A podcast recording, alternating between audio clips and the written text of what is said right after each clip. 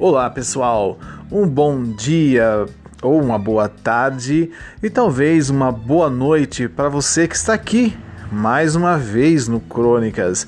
Meu muito obrigado, sou muito grato por você estar aqui é, é, ouvindo né, algumas reflexões, algumas entrevistas e alguns pensamentos.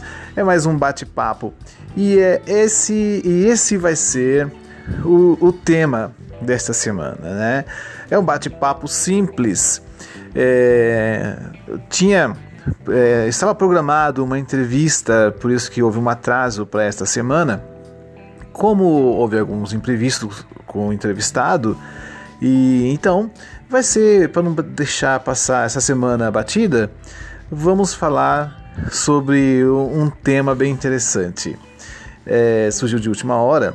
Eu estava ouvindo uma música de uma, uma música pop de uma cantora norte-americana chamada Bonnie Raitt. A Bonnie Raitt é uma cantora country, né? De música country norte-americana e, e, ela escreveu uma música chamada é, Nick, of, Nick of Time. E ela fala assim: é, I see my folks, they are getting old. Eu vejo meus amigos, eles estão envelhecendo. E eu, ela fala assim depois na música: I watch the bodies, the bodies change. E eu vejo, né, o corpo deles mudarem. Depois ela vai falando, né, que o mesmo acontece com ela, né? Então é mais ou menos isso, né, pessoal? Às vezes o tempo tá, vem, está passando para todos nós. E nessa pandemia, nós reparamos às vezes, né, a, a mudança das outras pessoas, mas às vezes nós nos esquecemos que o tempo passa para nós também e nós estamos sendo modificados aos poucos e às vezes não percebemos. Então, eu vou passar aqui a primeira música desta desse podcast, que é Nick of Time com Bonnie Raitt. Depois aqui na, nas especificações, né, tem a letra e você pode depois procurar mais detalhes, tá, pessoal? Então, depois nós continua, nós continuamos nosso bate-papo no segundo bloco. Obrigado, até mais.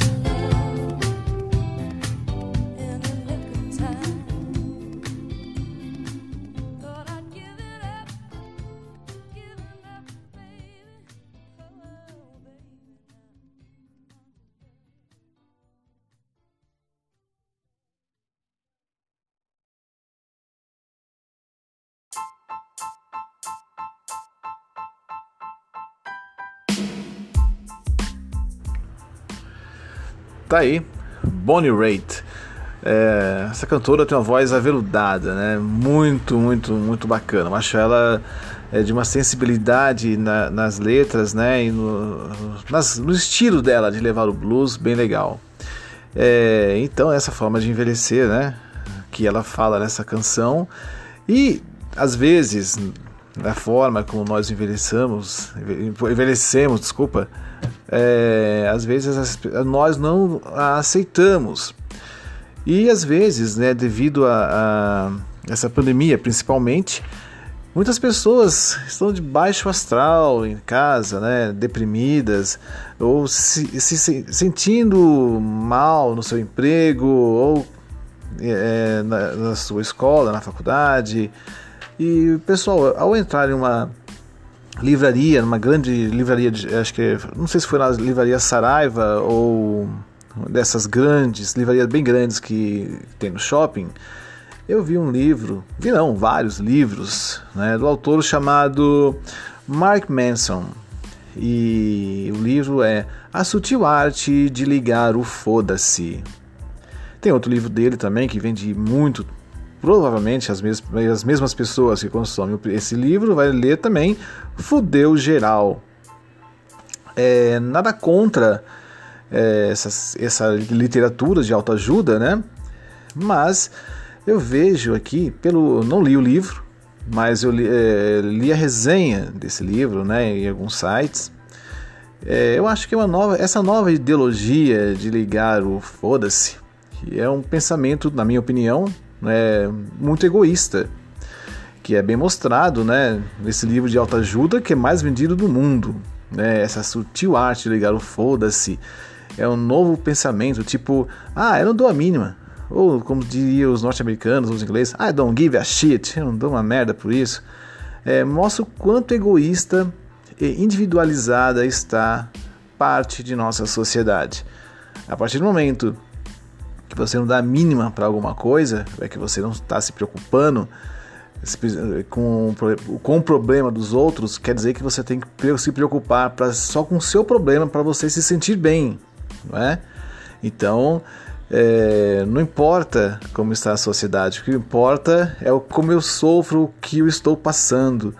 É, eu acho é um pensamento muito egoísta que lá na frente vai dar outro problema e vai precisar de outro remédio, de outro livro para ele ler, não é? Porque tipo assim, não importa meus problemas, eu quero é o outro que se foda, né? Desculpe o termo, né? Importante sou eu e os meus problemas. Eu quero resolver e superar, não importa como. Eu acho que é uma rebeldia primária, não é, pessoal? É... Então, livros. Aqui no Brasil tem outro autor não é? Que tá, se você for fazer uma visita nessas grandes redes de, eh, de livraria, de, de, opa, dessas livrarias grandes, né? Tem um que chama-se Enfodere-se. O autor é Caio Ribeiro. ou se não, Seja Foda, é outro de Karen Ribeiro, né? Esse foi na, na, na, na, na beirada, assim, né, da cantora Pete, né? Daquela música, né? Que ela fala que, é, que ela é foda, né? Mas era um outro termo, né? Talvez na, no sentido poético da Pete, ela não, não, quis dizer, né? é, é, não é o tema principal da música, não é? Ela quis, ela revolucionou a palavra, né? Diz que eu sou foda, que eu sou muito boa naquilo que eu faço, né? Então, nessa mesma nesse pensamento, o Caio Ribeiro escreveu Seja Foda e tá vendendo, já é best-seller no Brasil. Né? E o outro também é Enfodere-se, seja um cara foda. Né? É, é... Bom, né? quem gosta dessa literatura né, vai corre atrás, né? Mas eu acho que esse tipo de autoajuda é um pouco, para mim, é, né, na minha, no meu ponto de vista, é, você vai causar um outro problema, né? Vamos pro próximo bloco e vamos de música aí, depois a gente se fala. Até mais!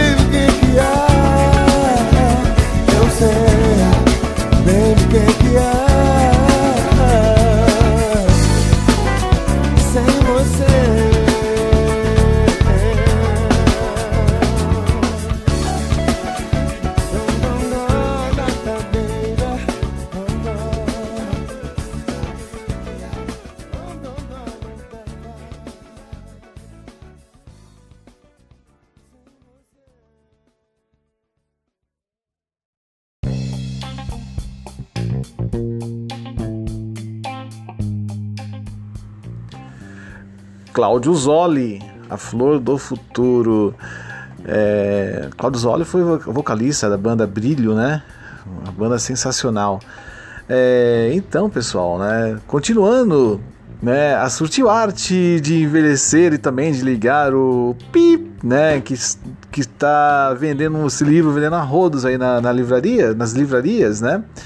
Só lembrando, né, que o, o autor, né, do Seja Foda, é, o Caio, Caio Carneiro, é, ele é nascido em São Paulo, ele é um empreendedor que a princípio decidiria, decidiu, né, viver a vida de maneira intensa, não é?